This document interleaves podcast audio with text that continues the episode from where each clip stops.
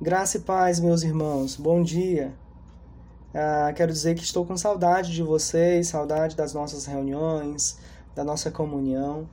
Mas também quero dizer a vocês que eu confio que o Senhor está no controle de todas as coisas e que no tempo dele, para a glória dele, tudo voltará ao normal e nós voltaremos então às nossas atividades normalmente. Bom, ah, nós estamos pregando em alguns textos de livros diferentes da Escritura Sagrada. Nós demos uma pausa em nossas exposições no Evangelho segundo Marcos, porque eu achei interessante pegar alguns textos que são mais aplicáveis à realidade que nós estamos vivendo, tá? Então o texto dessa manhã está em Tiago, capítulo 5, do verso 7 ao verso 11, e nós vamos ler agora. Leiamos. Sede, pois, irmãos, pacientes até a vinda do Senhor. Eis que o lavrador aguarda com paciência o precioso fruto da terra, até receber as primeiras e as últimas chuvas. Sede vós também pacientes e fortalecei o vosso coração, pois a vinda do Senhor está próxima. Irmãos, não vos queixeis uns dos outros, para não serdes julgados. Eis que o juiz está às portas. Irmãos, tomai por modelo no sofrimento e na paciência os profetas, os quais falaram em nome do Senhor. Verso 11. Eis que temos por felizes os que perseveraram firmes. Tendes ouvido da paciência de Jó e vistes que fim o Senhor lhe deu porque o Senhor é cheio de terna misericórdia e compassivo. Amém. Graças a Deus por Sua palavra. Vamos orar agora, irmãos. Meu Senhor, te buscamos nesta hora, pedindo a tua orientação, o teu direcionamento. Precisamos te ouvir nesta manhã. Por meio da tua palavra, através do ministério do teu Santo Espírito. Traz luz às nossas mentes agora. Clareia a nossa mente para que a gente descubra, para que a gente entenda as maravilhas da tua lei e sejamos santificados, transformados, conduzidos. Queremos ser conduzidos, Senhor, por tua palavra para tua glória, Senhor. Nesse tempo, onde muitas pessoas têm respondido às aflições de uma maneira errada. Muitos cristãos talvez estão respondendo, é, demonstrando que estão escravizados pelo medo, pela murmuração, duvidando até mesmo do teu amor. Ajuda-nos, Senhor. Perdoa os nossos pecados. Não queremos pecar contra ti nesse tempo de pandemia, nesse tempo de aflição, nesse tempo de medo, de incertezas, queremos te honrar. E para te honrarmos, Senhor, precisamos do teu conselho, da tua voz nos guiando. Eu oro assim em nome de Jesus Cristo. Amém. O tema do nosso sermão é Sejam pacientes. O apóstolo Paulo, em uma de suas cartas mais conhecidas, se não a mais conhecida, a Carta aos Romanos, nas últimas linhas, precisamente no capítulo 12, versículo 12, ele diz o seguinte: Regozijai-vos na esperança, sede pacientes na tribulação, na oração perseverantes. Paulo está mostrando que a verdadeira alegria do cristão repousa na esperança do retorno de Jesus Cristo. Saber que Cristo voltará nos traz alegria. É aí que nós colocamos os nossos pés no terreno sólido da esperança evangélica. Cristo voltará. Mas também Paulo diz que os cristãos devem ser pacientes até a vinda do Senhor Jesus Cristo, porque na vida do cristão existem as tribulações, os momentos de aperto, de aflição, de perseguição, onde o medo bate na porta da nossa existência onde a aflição quer tomar conta do nosso coração. Um tempo bem parecido com aquele que estamos vivendo agora. E no final ele disse, na oração, perseverantes. Sabe por que ele diz isso, meus irmãos? É porque aqueles que perseveram na oração perseverarão também na tribulação, na aflição. A oração nos fortalece em tempos de aflição. E aflição ou tribulação são palavras que se encaixam muito bem no contexto é, dos receptores desta epístola de Tiago. Segundo o versículo 1 do, capítulo 1 desta epístola, Tiago está escrevendo as doze tribos que se encontram na dispersão. Doze tribos é uma expressão que se refere ao povo de Deus. E o povo de Deus estava disperso. Provavelmente depois da morte de Estevão, muitos cristãos foram perseguidos. Provavelmente não, eles foram perseguidos. Tiveram que abandonar seus lares, seus empregos e agora estavam espalhados pelo mundo por causa do nome de Jesus Cristo. Ah, e do verso 2 ao verso 4 de Tiago, do capítulo 1, Tiago nos mostra que esses cristãos estavam vivendo é, num contexto de tribulação. E então Tiago escreve e diz a eles: vocês precisam encarar as provações, as variadas provações, com alegria. Por quê? Porque a provação, no contexto do povo de Deus, serve para que o povo de Deus alcance maturidade, para que cresça em maturidade. E no verso 5 ele vai dizer que se você precisa de sabedoria para encarar as provações com alegria, então peça a Deus. Vocês lembram de Paulo na oração perseverantes. E agora então nós chegamos no último capítulo da Epístola de Tiago. Lemos do verso 7 ao verso 11. Qual o contexto imediato aqui dessa passagem? Bom, do versículo 1 ao versículo 6, nós temos um cenário muito difícil para os cristãos.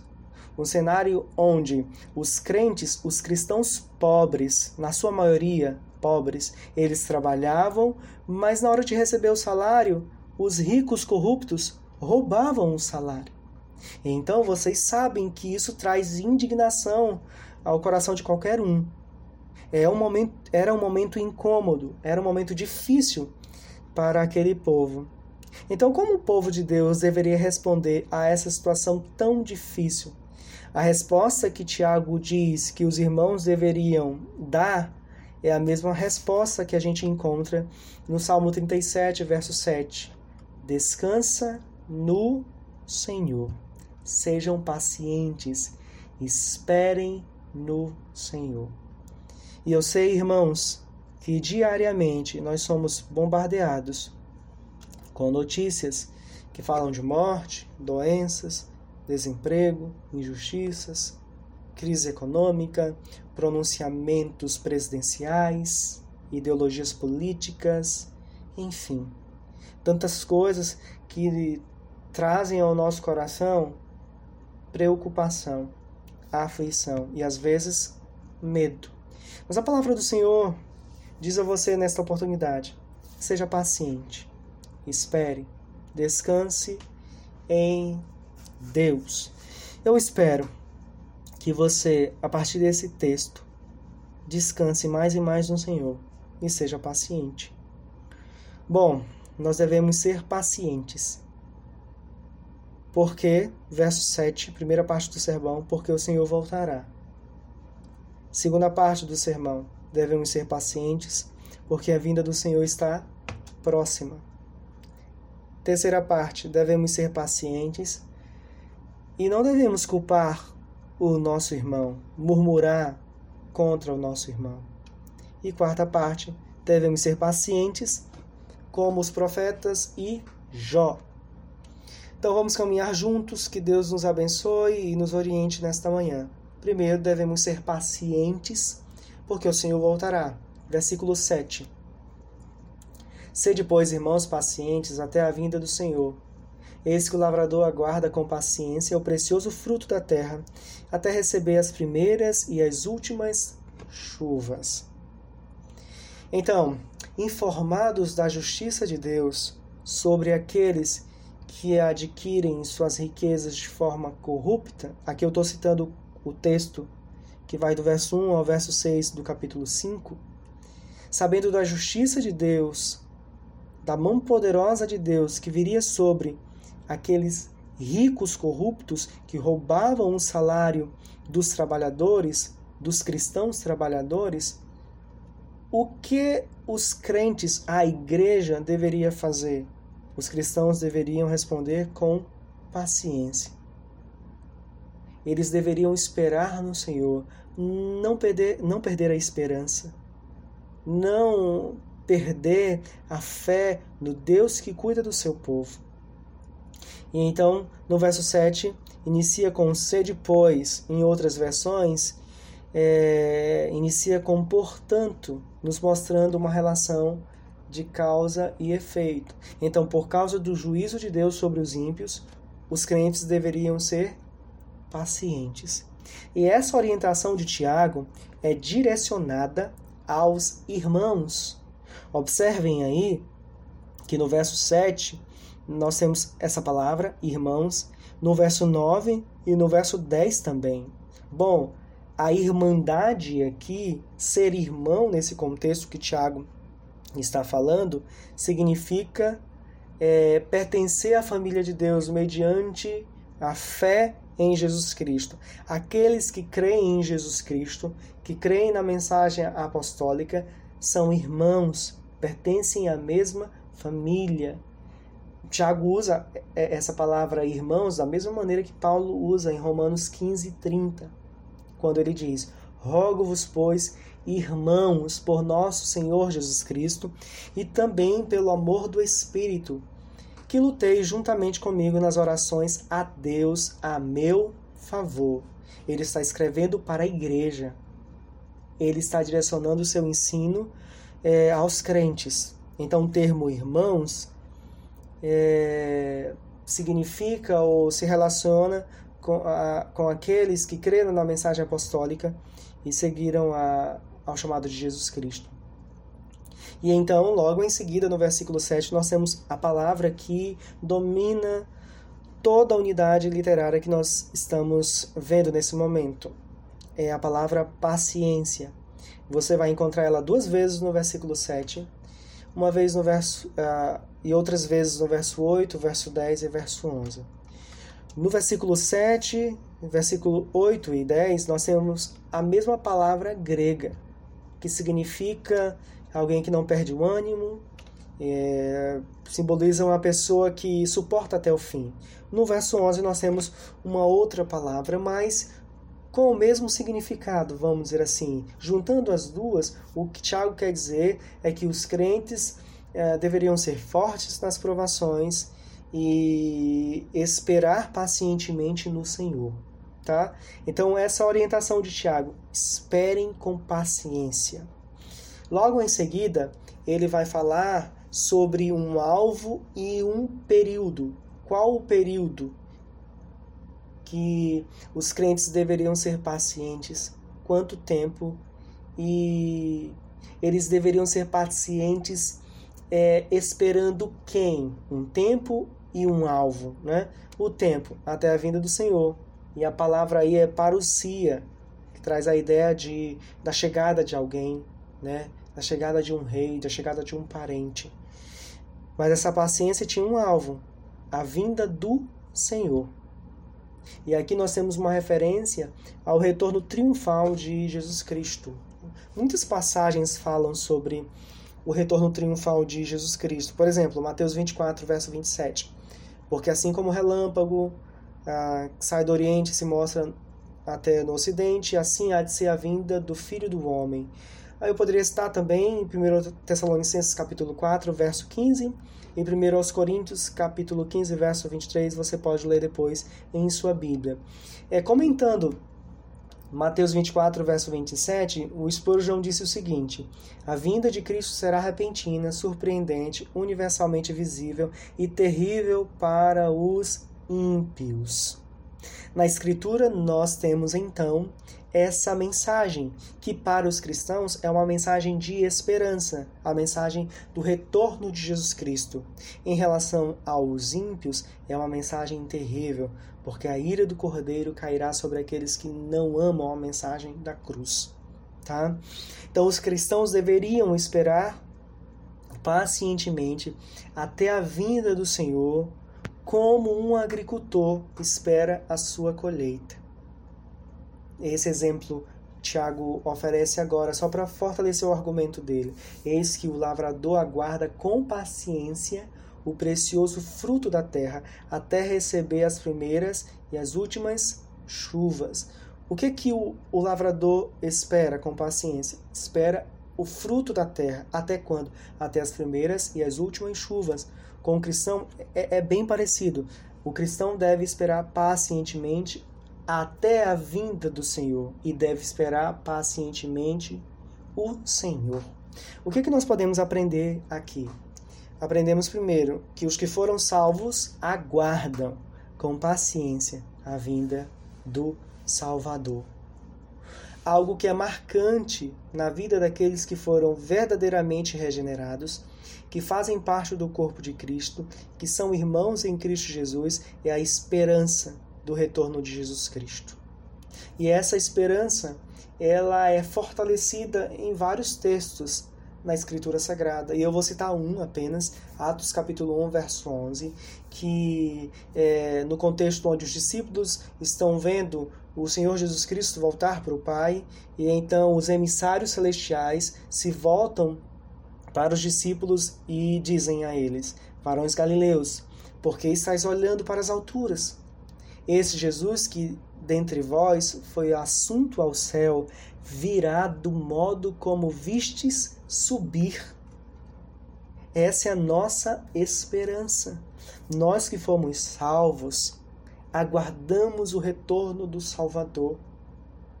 E devemos esperar pacientemente, independente do contexto que estamos vivendo, independente da situação que estamos enfrentando.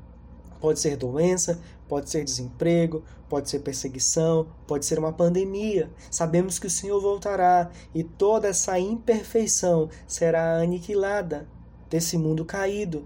Nós seremos um universo restaurado. O Senhor voltará, o Rei voltará. Por isso, seja paciente. Outra verdade que nós aprendemos aqui. Aguardamos o retorno de Jesus Cristo, mesmo não sabendo quando ele virá. Nós não sabemos exatamente quando ele virá. A Escritura nos oferece algumas coisas que prenunciam o retorno de Jesus Cristo. Mas não cabe a nós estabelecermos um tempo, uma data, um período. Cabe a nós a fé no retorno de Jesus Cristo. Mesmo sem saber quando ele voltará, sabemos que ele voltará. Isso fortalece a nossa fé. Isso nos faz ter paciência, independente do contexto que enfrentarmos. Segundo ponto do sermão, devemos ser pacientes porque a vinda do Senhor está próxima. Versículo 8. Observem aí em suas Bíblias. Sede vós também pacientes e fortalecei o vosso coração, pois a vinda do Senhor está próxima. Devemos esperar no Senhor até o Senhor voltar, e devemos esperar porque o Senhor voltará em breve. Sejam pacientes até a vinda do Senhor, porque a vinda do Senhor está próxima. E para isso, nós temos que fortalecer o nosso coração. O texto diz: Fortalecei o vosso coração. A palavra fortalecei é usada em Lucas capítulo 9, versículo 51, para falar sobre a determinação demonstrada na pessoa de Jesus Cristo quando ele decidiu ir até Jerusalém. A, a palavra significa é, fazer constante, tornar estável. Como um comentarista esclareceu, fortalecei o vosso coração significa um firme apego à fé em meio de tentações e provações. Ou seja, o que Tiago está dizendo é que os crentes daquela época e nós também em 2020 devemos fortalecer em nossos corações, em nossa mente, a nossa esperança, a esperança sobre o retorno de Jesus Cristo. As convicções cristãs devem ser fortalecidas em nossos corações para enfrentarmos pacientemente tempos de tribulação, tempos de provações, tempos de aflição. Porque os cristãos da dispersão, então deveriam se apegar firmemente à convicção de que Cristo retornaria. A resposta: pois a vinda do Senhor está próxima. Fortalecei o vosso coração, fortalecei a fé de vocês na mensagem apostólica. Permaneçam firmes na palavra de Deus. É isso que Tiago está dizendo, porque a vinda do Senhor está próxima. Talvez você já se perguntou, ou então é, talvez você, em algum momento, foi questionado por alguém que disse assim: é, Vocês falam isso há mais de dois mil anos e Jesus Cristo nunca retornou. Acho que essa esperança é tola, é apenas um mito, um conto ah, como qualquer outro.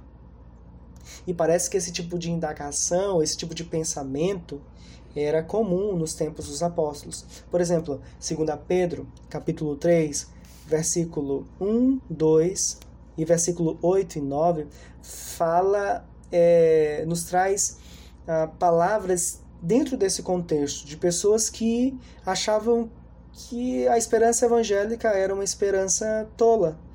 Era o tipo de, de afirmações que, que nunca se, se realizavam. O tipo de promessa que nunca era realizada. É, parece que Pedro enfrentou isso.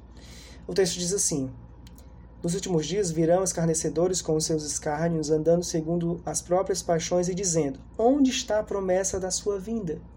Porque, desde que os pais dormiram, todas as coisas permanecem como desde o princípio da criação. Aí Pedro responde: Há, todavia, uma coisa, amados, que não deveis esquecer: que, para o Senhor, um dia é como mil anos, e mil anos como um dia. Não retarda o Senhor a sua promessa, como alguns a julgam demorada. Pelo contrário, ele é longânimo para convosco, não querendo que nenhum pereça, senão que todos cheguem ao arrependimento. Eu achei muito interessante é, um comentário do Russell Shedd, é, baseado nessa palavra de Pedro. E ele disse o seguinte, o Shedd, devemos crer que o relógio de Deus não é mesmo, não é o mesmo que regula os eventos da história dos homens. Deus está acima do tempo. Para Deus, um dia é como mil anos e vice-versa. A promessa de Deus não tarda. Na verdade, Cristo ainda não retornou, claro, pela vontade soberana uh, de Deus, porque isso foi estabelecido por ele, mas é, Pedro diz não retarda o Senhor sua promessa, como alguns a julgam demorada. Pelo contrário, ele é longânimo para convosco, não querendo que nenhum pereça, senão que todos cheguem ao arrependimento. Ou seja, ao invés das pessoas dizerem: Ah, Cristo nunca voltou, está demorando demais, eu acho que isso nunca vai acontecer. As pessoas deveriam deixar essa ignorância absurda e entender que Deus está sendo longânimo para que essas pessoas se arrependam e creiam no Evangelho e sejam salvas. O que, que a gente pode aprender aqui? Pelo menos duas coisas. A primeira, em tempos de aflição, quer seja é, pobreza, doença, pandemia, desemprego, injustiças, perseguição, devemos fortalecer nossas convicções sobre a vinda de Jesus Cristo. Esse tempo de isolamento social, esse tempo de quarentena para alguns, é um tempo de que Deus nos dá, nos oferece uma oportunidade de conhecer mais e mais a doutrina cristã, de conhecer mais e mais as promessas do Evangelho, de conhecer mais e mais o Senhor Jesus Cristo, de pensar sobre o retorno de Jesus Cristo, de saber que, que a morte não vencerá, que o pecado não vencerá, que Cristo venceu e que ele voltará e que tudo ficará bem e que viveremos em paz, em constante alegria pelos séculos dos séculos. Devemos agora nos fortalecer, devemos agora é, é, fortalecer nossas convicções cristãs, lendo a palavra, lendo bons livros, ouvindo bons sermões na internet, mandando mensagens edificantes para os nossos irmãos, sabe? Orando pelos nossos irmãos, orando por nossas famílias, orando para que Deus preserve o coração dos pastores, os líderes cristãos nesse tempo, para que eles ah, estejam fortes no Senhor, para que, que a convicção que eles têm no Senhor seja fortalecida mais do que nunca nesse tempo de aflição e de medo. Aprendemos também que quando os problemas estão bem próximos de nós, não devemos esquecer que a vinda do Senhor está próxima também. Irmãos, creiam na palavra de Deus. Jesus Cristo está voltando. No horizonte da nossa existência surge o Senhor glorioso. Ele, ele, ele nos chama por meio da Sua palavra a entendermos, a relembrarmos de que Ele voltará e Ele voltará logo em breve. E então toda dor passará, e então toda aflição será aniquilada, e viveremos em completa alegria, em completa satisfação, em absoluta felicidade e comunhão plena pelos séculos dos séculos. Amém. Terceira parte do sermão, irmãos devemos ser pacientes e não murmurar contra o nosso irmão. Versículo 9. Irmãos, não vos queixeis uns dos outros para não serdes julgados. Eis que o juiz está às portas. Devemos ser pacientes nos dias difíceis. Este é um ensino muito claro no texto que estamos trabalhando. E para isso, conforme Tiago é, fala no verso 9, não devemos colocar sobre os outros como se essas pessoas, se o nosso próximo fosse culpado pelas nossas aflições, tá? Não devemos colocar sobre eles o fardo é, da responsabilidade pelos nossos problemas e pelas nossas dificuldades. Por isso que Tiago diz: não vos queixeis uns dos outros. Então Tiago está exortando os irmãos a que não murmurem contra o seu próximo. Ou seja, não devemos atacar aqueles que estão ao nosso redor. Porque quando nós fazemos isso, nós nos colocamos, nos colocamos como juízes. Por isso que no final do verso 9 ele diz: Eis que o juiz está às portas. Nós, nesse sentido aqui, não devemos julgar. Ou seja, nós não devemos atacar o nosso irmão é, como se ele fosse o culpado por aquilo que estamos enfrentando. Não devemos murmurar contra eles. Isso pode acontecer, acontecer às vezes nas redes sociais, ou em uma ligação, ou então em uma conversa, sabe? Às vezes, por conta do, dos problemas, nós nos tornamos azedos, amargos, mal-humorados, impacientes, ignorantes, brutais. E acabamos que, que ofendendo o nosso próximo. Acabamos que, que, que ferindo o nosso próximo. E a palavra de Deus diz que nós não devemos fazer isso. Se a gente precisa de sabedoria para enfrentar as provações, nós devemos orar, não murmurar contra o nosso irmão, não culpar o nosso irmão, não explodir é, é, é, não vomitar as nossas lamúrias, é, os nossos problemas, as nossas dificuldades sobre os nossos irmãos ou sobre qualquer outra pessoa, como se elas fossem as responsáveis pelos nossos problemas e pela nossa aflição. E nesse tempo de grandes dificuldades, a gente tem que ter muito cuidado para não perdermos a paciência e assim ofendermos as pessoas por aí. Então a gente aprende duas coisas aqui. Primeiro, o cristão, mesmo em situações indesejadas, quando começa a se queixar, essa pessoa está a um passo de cair em pecado.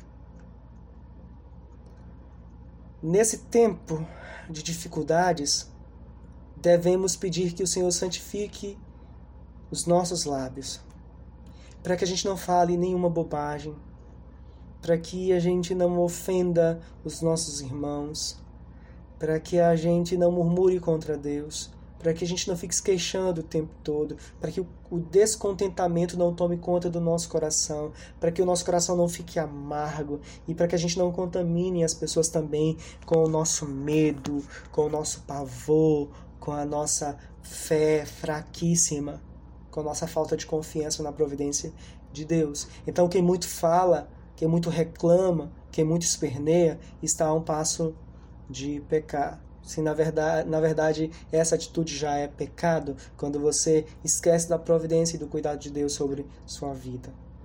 Outra verdade que a gente aprende aqui: podemos demonstrar nossa insatisfação em relação a um cenário desfavorável, é claro, um tempo de sofrimento ou os desvios de um governante, mas devemos permanecer seguros de que o Senhor, o Supremo Juiz, voltará para julgar todas as coisas. Deus julgará. No contexto de Tiago, ele está falando que Deus julgaria esses ricos corruptos, tá bom? Em nosso contexto, claro que é, esse talvez não seja o nosso maior problema, mas eu estou usando esse texto porque ele é aplicado também é, em nosso contexto, nesse tempo de pandemia, tá?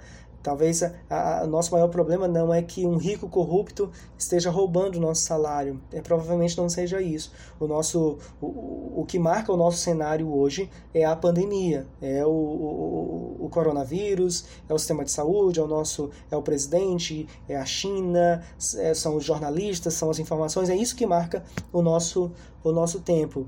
Mas independente do contexto, tanto no contexto de Tiago aqui, no contexto imediato, no problema específico dos irmãos que os irmãos de Tiago, da epístola de Tiago enfrentavam, bem como no nosso contexto, a orientação serve. Devemos ser pacientes e entender que o Supremo Juiz voltará, está no controle e julgará todas as coisas. Descansem em Deus. E a última parte do sermão, devemos ser pacientes como os profetas e Jó. Versos 10 e 11. Irmãos, tomai por modelo no sofrimento e na paciência os profetas, os quais falaram em nome do Senhor. Eis que temos por felizes os que perseveraram firmes. Tendes ouvido da paciência de Jó e vistes que fim o Senhor lhe deu, porque o Senhor é cheio de terna misericórdia e compassivo. Tiago agora oferece aos irmãos um modelo ou dois modelos de perseverança, de paciência, tá? O que Tiago está falando é que existiram homens que permaneceram firmes e fiéis a Deus, mesmo em contextos de tribulação, de perseguição e até mesmo do perigo iminente de morte. Primeiro são os profetas. Eles são exemplo exemplos de paciência no sofrimento. De maneira geral, os profetas do Senhor, eles proclamavam a palavra do Senhor, e por causa desse ministério tão maravilhoso, muitos foram mortos, assassinados.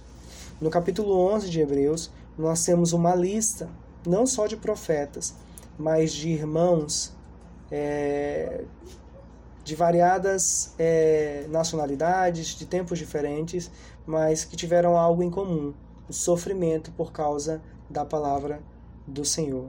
Então, Tiago está dizendo que os profetas pregaram a palavra de Deus, confiaram na palavra de Deus e sofreram, mas mesmo no sofrimento, eles foram pacientes.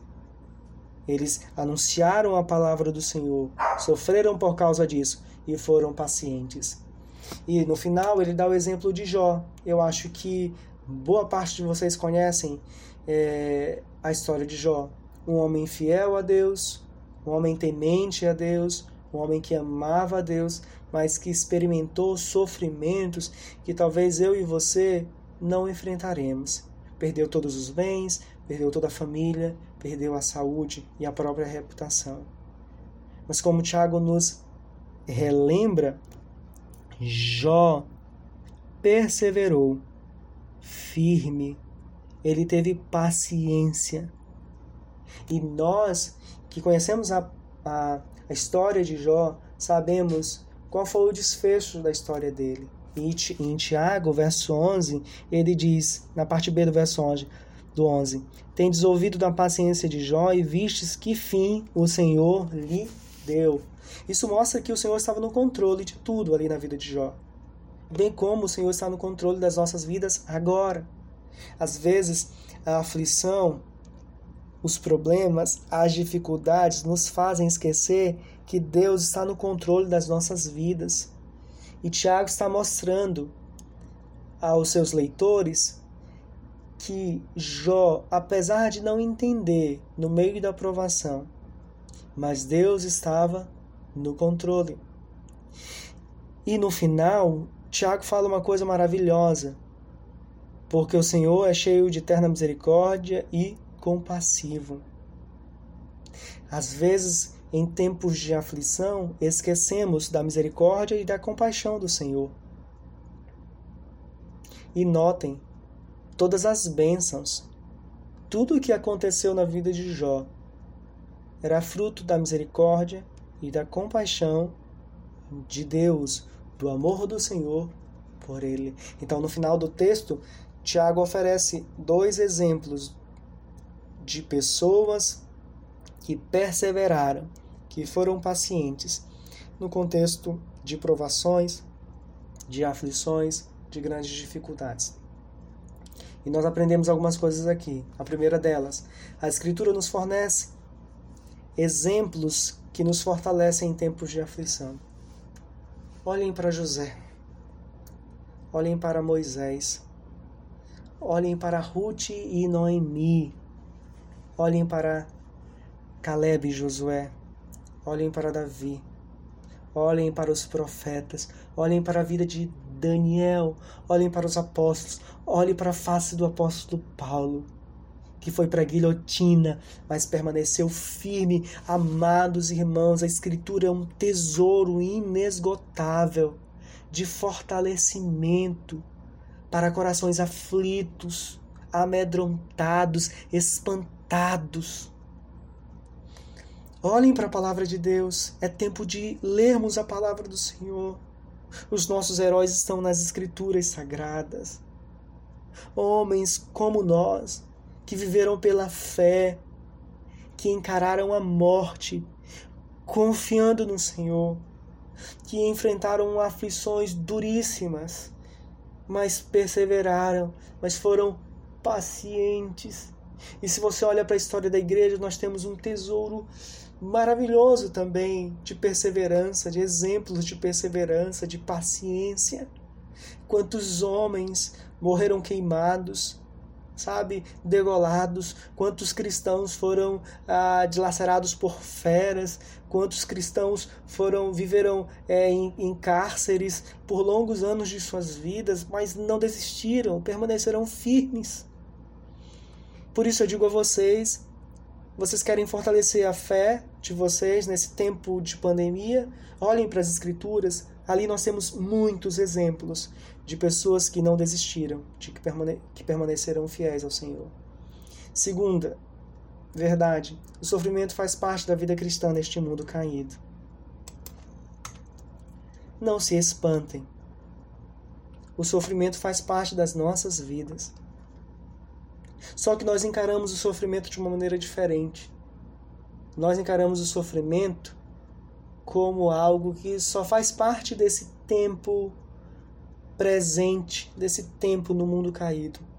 Nós olhamos para o sofrimento a partir da eternidade com Jesus Cristo. Sabemos que o sofrimento pode nos transformar, pode nos fazer conhecermos mais o nosso Deus, pode fortalecer a nossa fé, nós, em meio ao sofrimento, podemos ser usados por Deus para fortalecer outras pessoas também. Mas, de maneira geral, o que eu quero dizer é que, diante dessa verdade de que o sofrimento faz parte da vida cristã, eu digo que faz parte momentaneamente. Essa é a nossa esperança. Cristo voltará e ele voltará em breve e todo o nosso sofrimento será aniquilado. Se apegue a esta esperança. Outra verdade, irmãos, a verdadeira felicidade se encontra na perseverança. Eu deixei esse ponto aqui por último, ainda no verso 11. Eis que temos por felizes os que perseveraram firmes. Felicidade não é ter todas as coisas do mundo, não é ter uma vida sem problemas. Felicidade não é apenas é, ter uma saúde plena, ter um bom emprego, ter uma família linda, ter bons amigos. Felicidade é permanecer fiel ao Senhor, é não vacilar em nossa fé, é não abandonar a nossa fé. Jesus Cristo ensinou isso, Mateus 5, versos 11 e 12. Bem-aventurados sois quando, por minha causa, vos injuriarem e vos perseguirem, e mentindo, disserem todo mal contra vós. Regozijai-vos e exultai, porque é grande o vosso galardão nos céus, pois assim perseguiram os profetas que viveram antes de vós. Nós somos felizes quando somos perseguidos por causa do Evangelho, quando sofremos por causa de Jesus Cristo. Nós devemos nos alegrar, devemos exultar agora, não pelo problema em si, no caso, no nosso caso, a pandemia. No caso dos leitores aqui da Epístola de Tiago, é, as injustiças que eles estavam sofrendo. Mas devemos nos alegrar porque ah, o nosso sofrimento, ele é passageiro. Grande é o nosso galardão nos céus.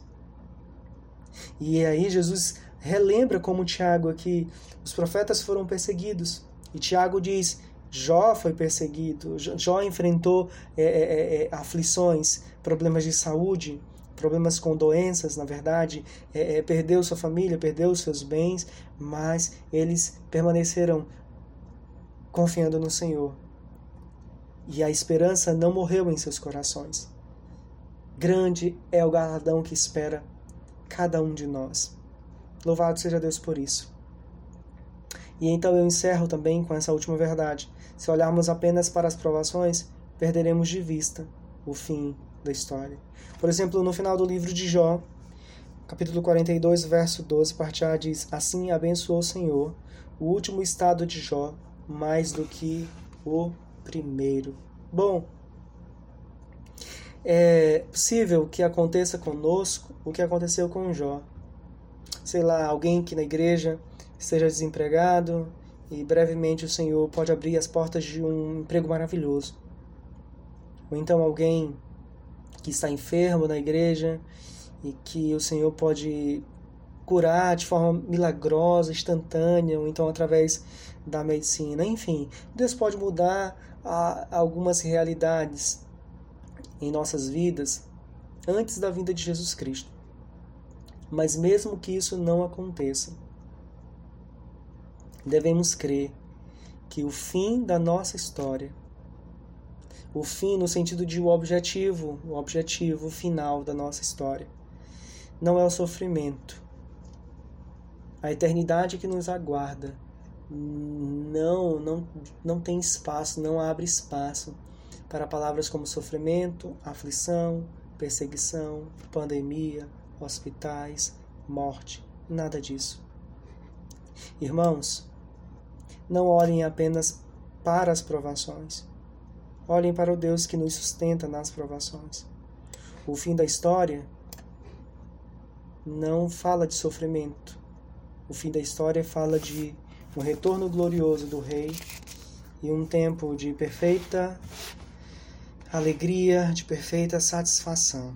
Bom, Sejam pacientes, meus irmãos, porque o Senhor voltará. Sejam pacientes, meus irmãos, porque a vinda do Senhor está próxima. Sejam pacientes, meus irmãos, e não murmurem contra outros irmãos. Sejam pacientes, meus irmãos, e aprendam com os profetas e com Jó. Que Deus aplique essa palavra em vossos corações e fortaleça a fé de vocês. Amém. Eu vou orar agora. Senhor, obrigado pela palavra pregada. Nos dê um coração paciente. nos ajuda, Senhor, a respondermos em tempos de aflição, de medo, de incertezas, a responder com confiança em Ti. Que a nossa resposta seja pautada na Tua palavra. Que possamos esperar em Ti o Teu socorro, esperar o Teu cuidado, Tua proteção. Que em nossos corações sejam fortalecidas essas convicções do Teu cuidado soberano sobre o Teu povo como Tiago escreveu aos seus irmãos, que o teu Santo Espírito possa comunicar aos nossos corações essa palavra. Sejam pacientes, sejam pacientes. O Senhor voltará, Ele voltará em breve. Sejam pacientes, mesmo em tempos de aflição, de medo, de sofrimento. Homens de Deus sofreram e nós também sofreremos de alguma maneira, em alguma medida, mas que nesses dias a luz do teu evangelho brilhe na escuridão do nosso sofrimento, da nossa angústia, e que permaneçamos firmes até a vinda gloriosa de Jesus Cristo. Eu oro em nome do Senhor Jesus Cristo. Amém. Amém. Irmãos, Deus abençoe vocês. Deus conduza a vida de vocês. Um abraço.